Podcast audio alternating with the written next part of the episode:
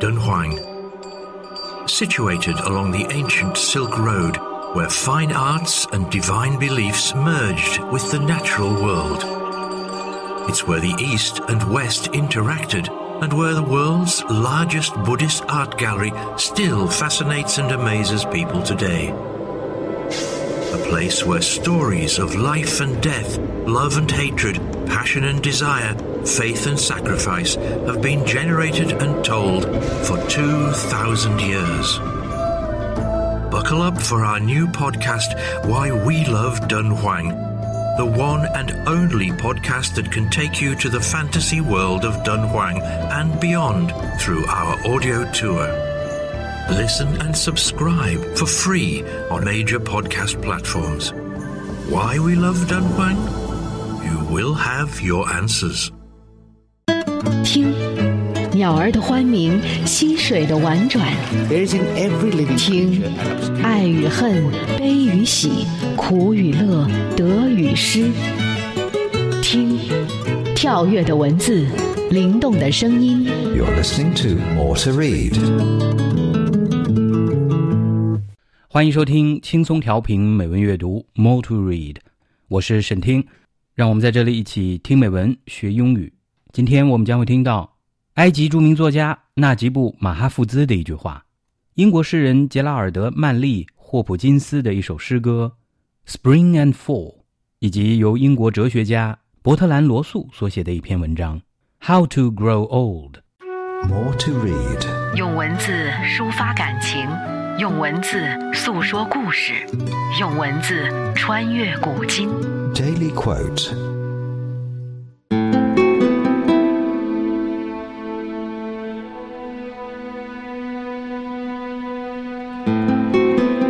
The time for changing one's mind was over and gone, and there was no question of ever returning to the paradise of home.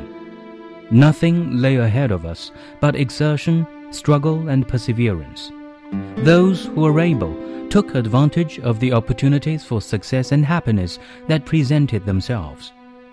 Naguib Mahfouz 改变想法的时间已过，我们不可能再回到家的天堂。 摆在我们面前的，除了努力、奋斗、坚持外，别无他有。有能力的那些人，抓住了出现在他们面前的机会，去获得成功和幸福。纳吉布·马哈富兹。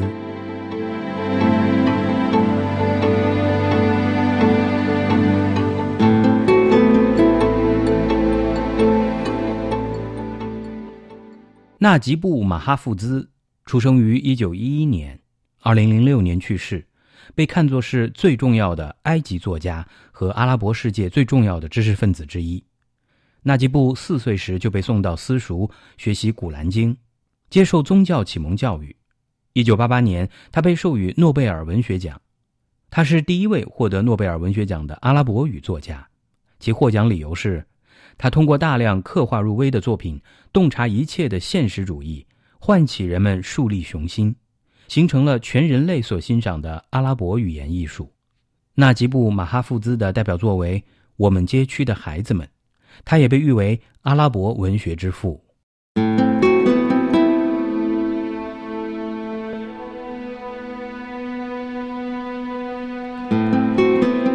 The time for changing one's mind was over and gone, and there was no question of ever returning to the paradise of home.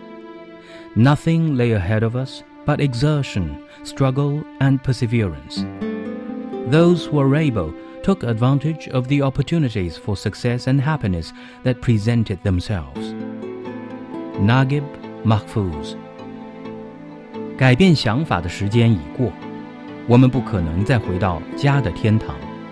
摆在我们面前的，除了努力、奋斗、坚持外，别无他有。有能力的那些人， 抓住了出现在他们面前的机会，去获得成功和幸福。纳吉布·马哈富兹。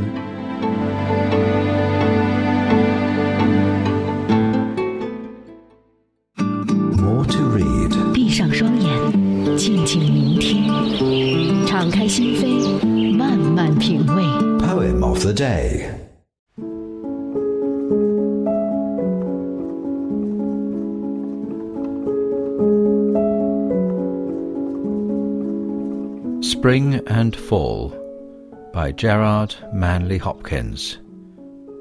To a young child.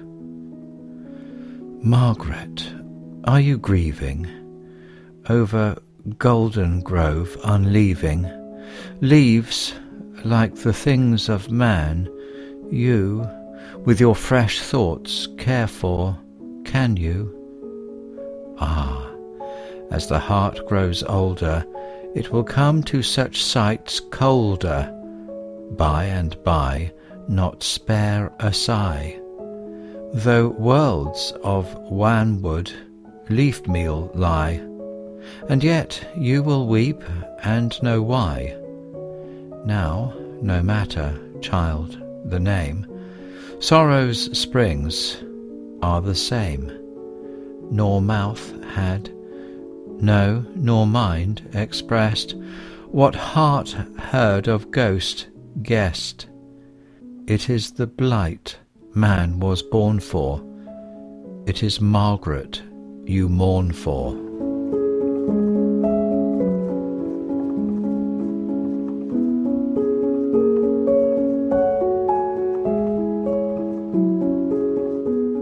春去秋来，杰拉尔德·曼利 霍普金斯，致一位青春少年。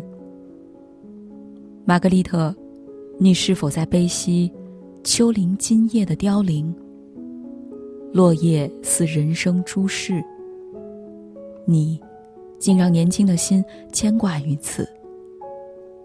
唉，此心愈是老去，愈难触景伤情。尽管枯木遍地。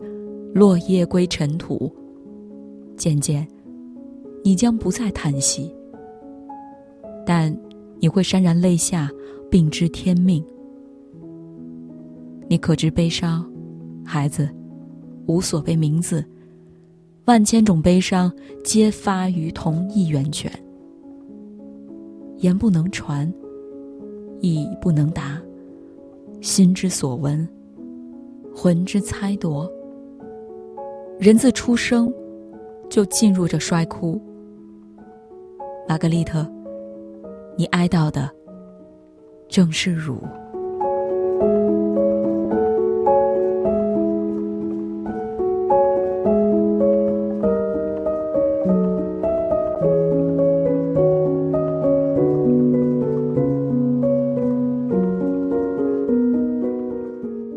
我们刚才听到的这首诗歌。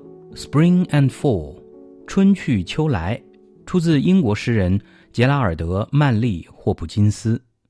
英文版本由 Mark Griffiths 为您朗读，中文版本由轻松调频的主持人阿丽为您朗诵，由王之夏翻译。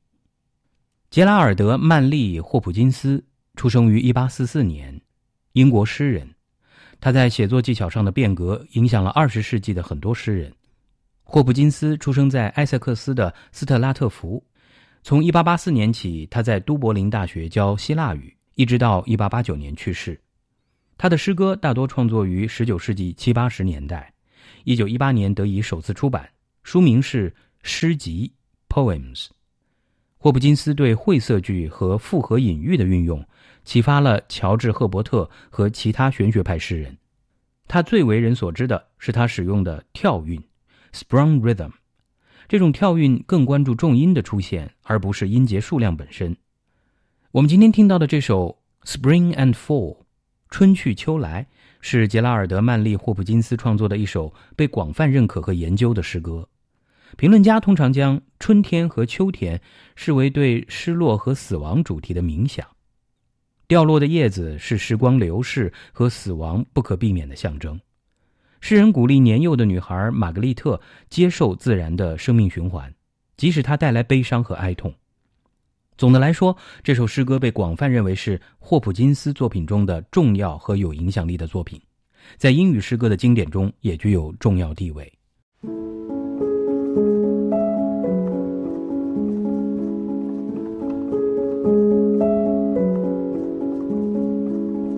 Spring and Fall by Gerard Manley Hopkins.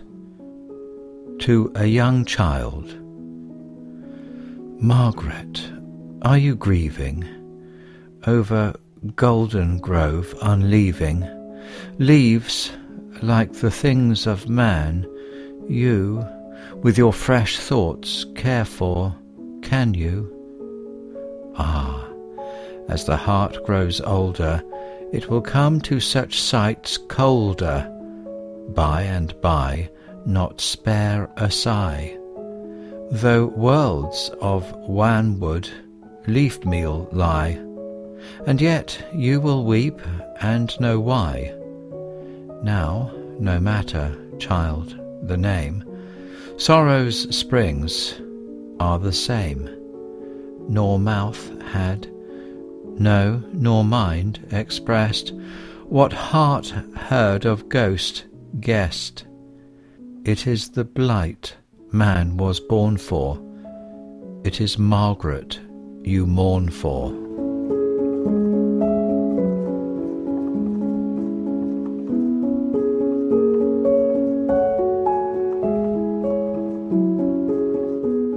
春去秋来，杰拉尔德·曼丽· 霍普金斯。致一位青春少年，玛格丽特，你是否在悲惜秋林今夜的凋零？落叶似人生诸事，你竟让年轻的心牵挂于此。唉，此心愈是老去，愈难触景伤情。尽管枯木遍地，落叶归尘土，渐渐，你将不再叹息，但你会潸然泪下，并知天命。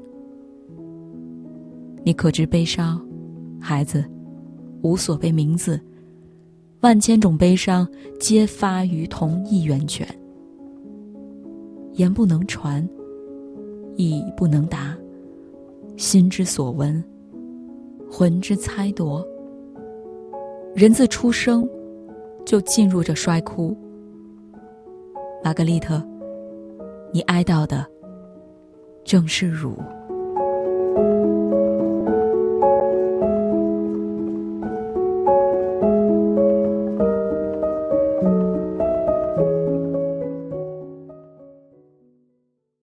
More to read. 文字的世界，用心用心聆听。Beauty of words.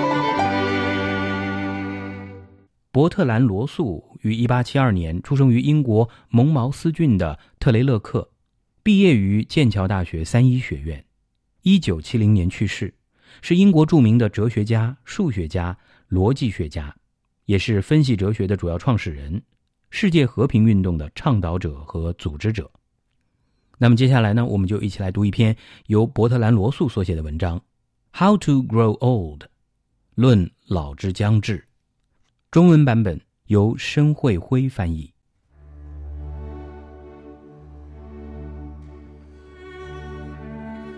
How to Grow Old by Bertrand Russell，论老之将至，伯特兰·罗素。In spite of the title, this article will really be on how not to grow old, which, at my time of life, is a much more important subject. 虽然有这样一个标题，这篇文章真正要谈的却是怎样才能不老。在我这个年纪，这实在是一个至关重要的问题。My first advice would be to choose your ancestors carefully. Although both my parents died young, I have done well in this respect as regards my mother ancestors. My maternal grandfather, it is true, was cut off in the flower of his youth at the age of 67. But my other three grandparents all lived to be over 80. Of remoter ancestors, I can only discover one who did not live to a great age, and he died of a disease which is now rare, namely having his head cut off. 我的第一个忠告是，要仔细选择你的祖先。尽管我的双亲皆属早逝， 但是考虑到我的其他祖先，我的选择还是很不错的。是的，我的外祖父六十七岁时去世，正值盛年。可是另外三位祖父辈的亲人都活到八十岁以上。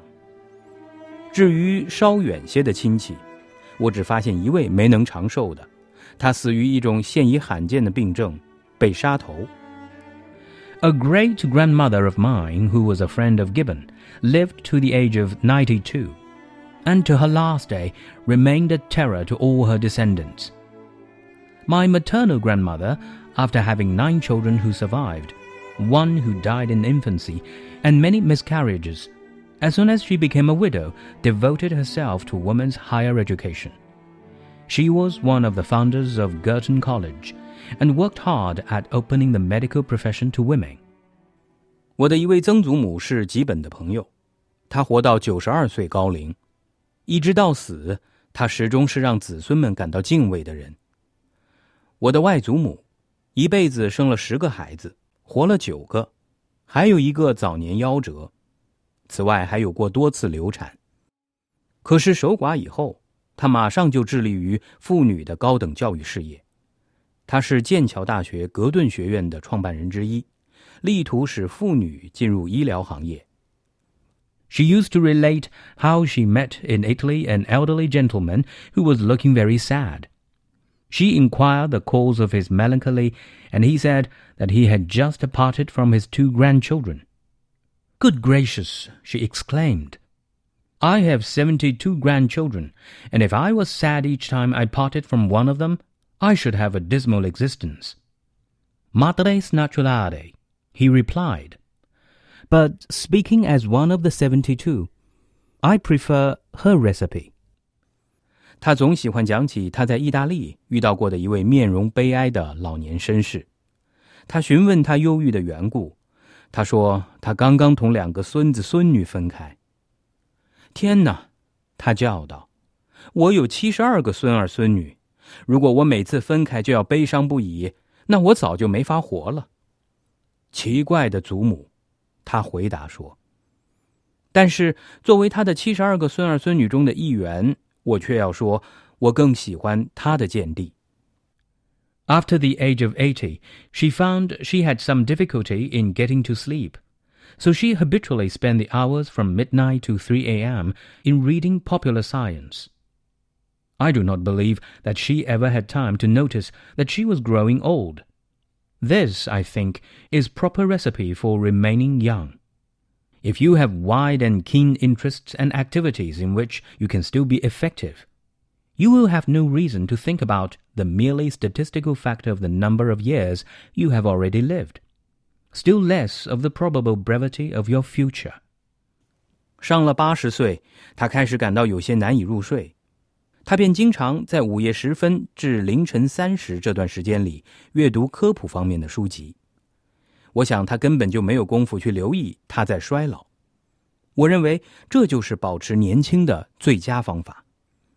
如果你的兴趣和活动既广泛又热烈，而且你又能从中感到自己仍然精力旺盛，那么你就不必去考虑你已经活了多少年这种纯粹的统计学问题，更不必去考虑你那也许不很长久的未来。As regards health, I have nothing useful to say since I have little experience of illness. I eat and drink whatever I like and sleep when I cannot keep awake. I never do anything whatever on the ground that it is good for health, though in actual fact the things I like doing are mostly wholesome. 至于健康， 由于我这一生几乎从未患过病，也就没有什么有益的忠告。我吃喝均随心所欲，醒不了的时候就睡觉。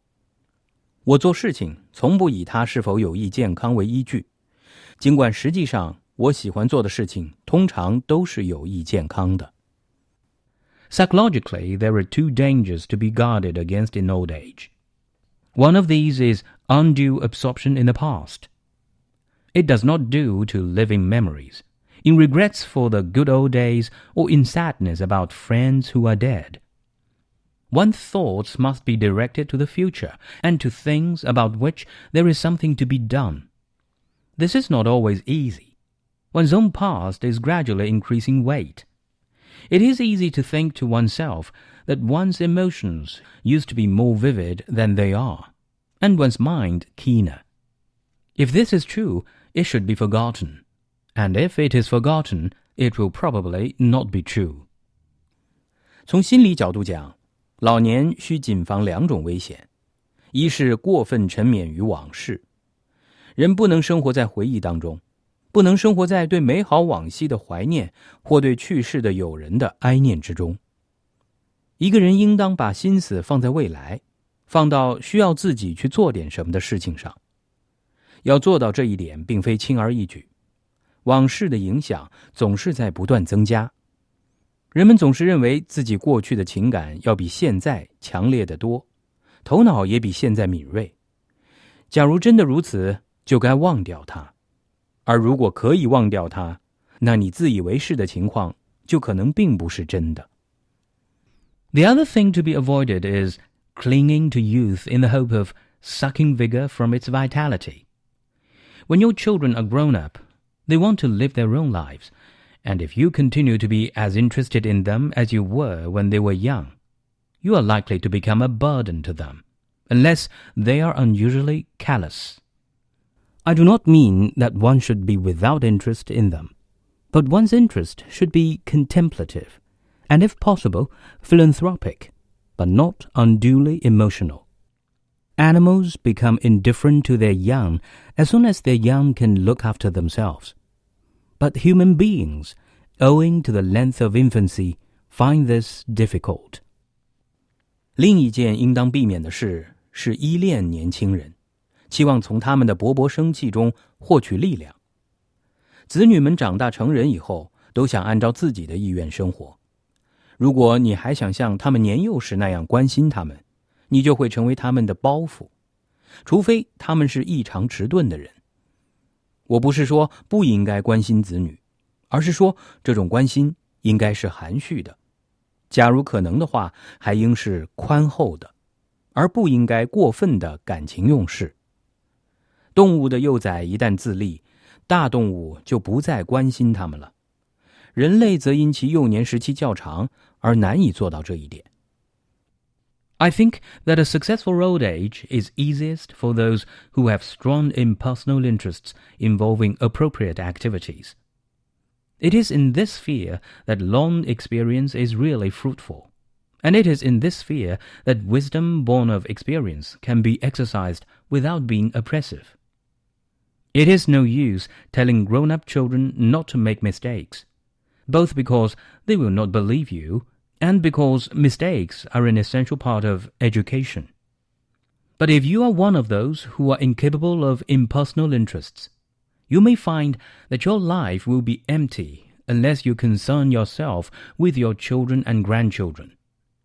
In that case, you must realize that while you can still render them material services, such as making them an allowance or knitting them jumpers, you must not expect that they will enjoy your company.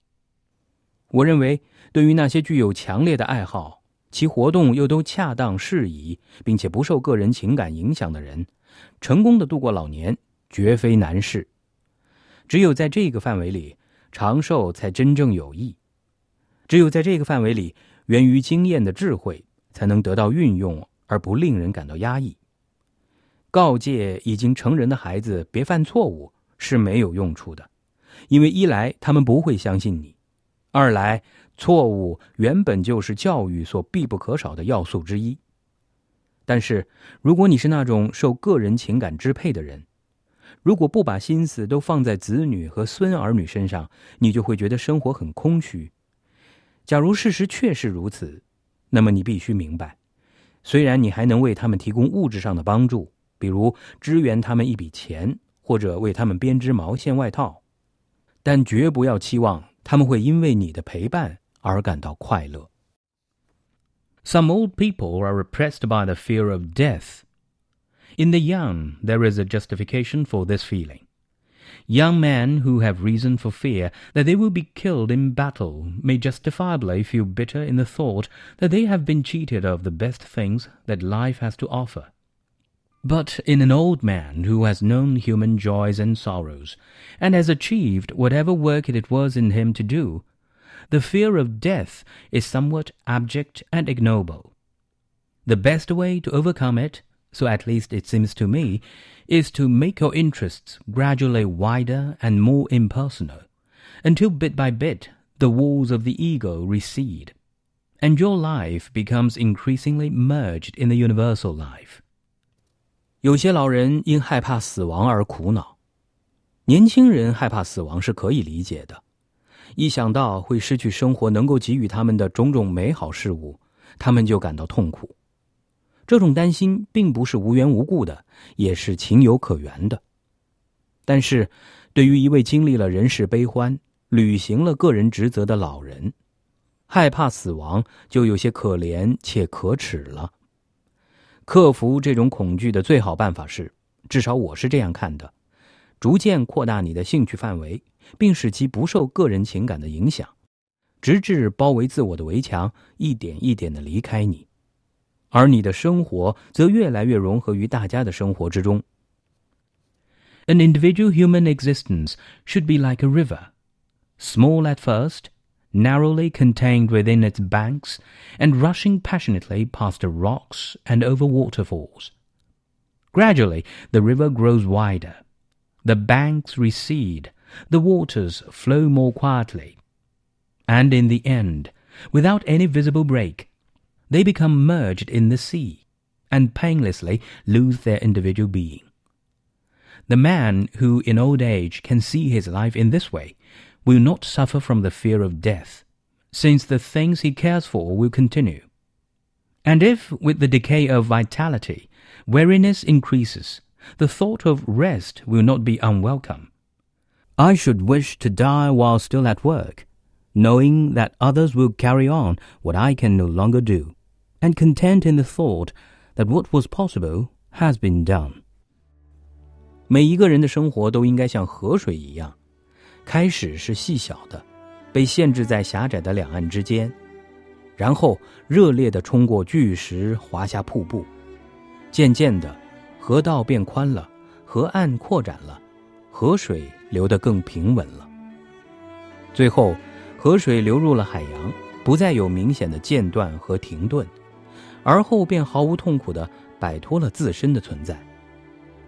能够这样理解自己一生的老人，将不会因害怕死亡而痛苦，因为他所珍爱的一切都将继续存在下去。而且，如果随着精力的衰退，疲倦之感日渐增加。长眠并非是不受欢迎的念头。我渴望死于尚能劳作之时，同时知道他人将继续我所未尽的事业。我大可因为已经尽了自己之所能而感到安慰。